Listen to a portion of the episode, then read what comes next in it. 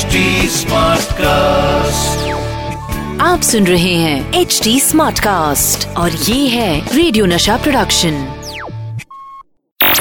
ये जानते हैं क्रिकेट का हर आसन और कमेंट्री का इनके पास है फुल राशन। आ गए हैं none other than Atul Vasan.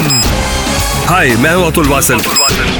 नशा कमेंट्री बॉक्स। नशा कमेंट्री बॉक्स। नमस्कार दोस्तों, मैं हूँ आरजे अतुल वासन और आप सुन रहे हैं नशा मास्टर स्ट्रोक। बात कर रहा हूँ उन फील्डर्स की जो ग्राउंड पर अपनी टीम के लिए रन्स रोकते हैं, कैचेस पकड़ते हैं और साथ ही साथ फील्ड पर प्रेशर बनाते हैं, जिन्हें फील्ड पर फैंस और एक्सपर्ट्स चीता कहकर बुलाते हैं। तो आज मैं क्रिकेट के चीताज में बात करूंगा एक ऑस्ट्रेलियन प्लेयर की जिसे बेस्ट लीफ फील्डर कहा जाता है। Man of the match. Man of the match.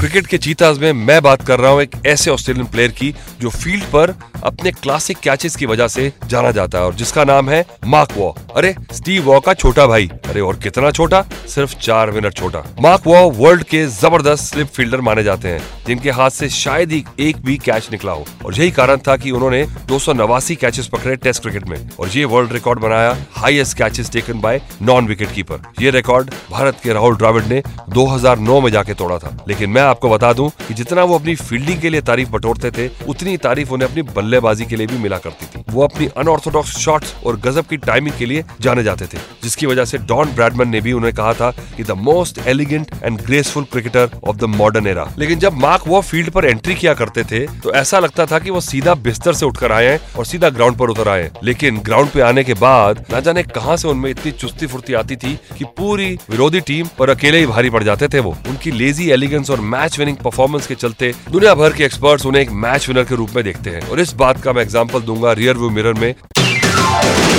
Rear view mirror. Rear view mirror. Cricket ground पर 2 मेन कैचिंग स्पॉट्स रहते हैं, एक होती है गली और दूसरी होती है स्लिप और यही 2 जगह है जहाँ पर प्लेयर्स फील्डिंग करने से कतराते हैं क्योंकि सबसे ज्यादा कैचेस यहीं पर ड्रॉप होती हैं और बॉल बहुत तेजी से आता है। लेकिन जब आपकी साइड में मार्क वॉ हो तो वो कोई कैच ड्रॉप होने नहीं देते। That's why he is called the greatest slip fielder ever. मतलब उनकी बॉडी से बॉल चाहे कितनी ही दूर क्यों ना हो, वो बॉल पर ऐसे कूदते हैं जैसे लगता है कि शेर अपना शिकार पकड़ रहा हो और यही एक रीजन है कि क्रिकेट एक्सपर्ट्स उन्हें मैच विनर कहा करते हैं। और क्यों कहते हैं वो मैं आपको बताऊंगा। ईयर 1999 वर्ल्ड कप फाइनल जो ऑस्ट्रेलिया और पाकिस्तान के बीच में खेला जा रहा था लॉर्ड्स में। इस मैच में पाकिस्तान ने टॉस जीता और पहले बैटिंग करने का फैसला किया और उन्होंने एक अच्छी शुरुआत भी ली। लेकिन चौथे ओवर की चौथी बॉल पर मार्क वॉ ने पूरा मैच ऑस्ट्रेलिया के पाले में कर दिया जब उन्होंने पाकिस्तानी ओपनर वजहतुल्लाह वस्ती का एक अनबिलीवेबल कैच पकड़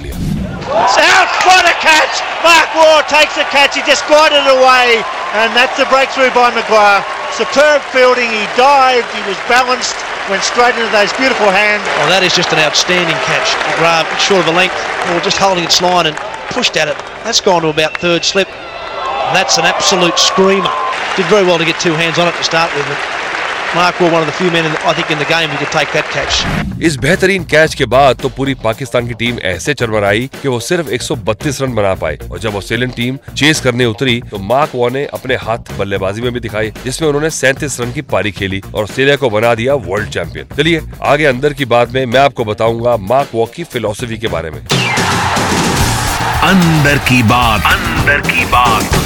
क्रिकेट फील्ड पर न हर एक प्लेयर अपनी फिलॉसफी के अकॉर्डिंग खेलता है। जैसे सचिन की फिलॉसफी हमेशा उनके स्टांस और बैलेंस पे रहती है। वीरेंद्र सहवाग की फिलॉसफी है कि बॉल देखो और उड़ा कर मार दो। और एक और इंडियन प्लेयर की बात करें तो महेंद्र सिंह धोनी को ही ले लीजिए, उनकी फिलॉसफी ये है कि हमेशा ठंडे दिमाग से सोचो। लेकिन मार्क वॉ की फिलॉसफी सारे प्लेयर से अलग है। मार्क वॉ खुल्लम खुल्ला प्रैक्टिस मेक्स परफेक्ट कहे जाने वाली कहावत को चैलेंज किया करते हैं। साल 2001 में मार्क वॉ से एक इंटरव्यू में पूछा गया कि आप कितने घंटे फील्ड पर प्रैक्टिस करते हैं, वो भी कैचिंग की, जिसके जवाब में वॉ ने कहा कि मुझे नहीं लगता कोई प्रैक्टिस करने से परफेक्ट होता है या कोई कोचिंग करने से सीख लेता है, ये बस आपका नेचुरल गेम है जो निकल के सामने आ जाता है। बट हाँ, अगर आप मेरी टेक्निक के बारे में पूछेंगे तो मैं फील्ड पर कुछ सिंपल रूल्स फॉलो किया करता हूँ जो एंटीसिपेशन, बॉल रिसेप्शन और कंसंट्रेशन का मेल है। एंटीसिपेशन में आप बस ये देखते हैं कि बॉल कहाँ आ सकती है, रिसेप्शन में आप बॉल को अपने पास आने दें ना कि उस पर चढ़ जाएं, और कंसंट्रेशन में आप देखें कि बैट्समैन कैसे शॉट्स लगा रहा है ताकि आपको अंदाजा मिल सकता है कि वो कौन सा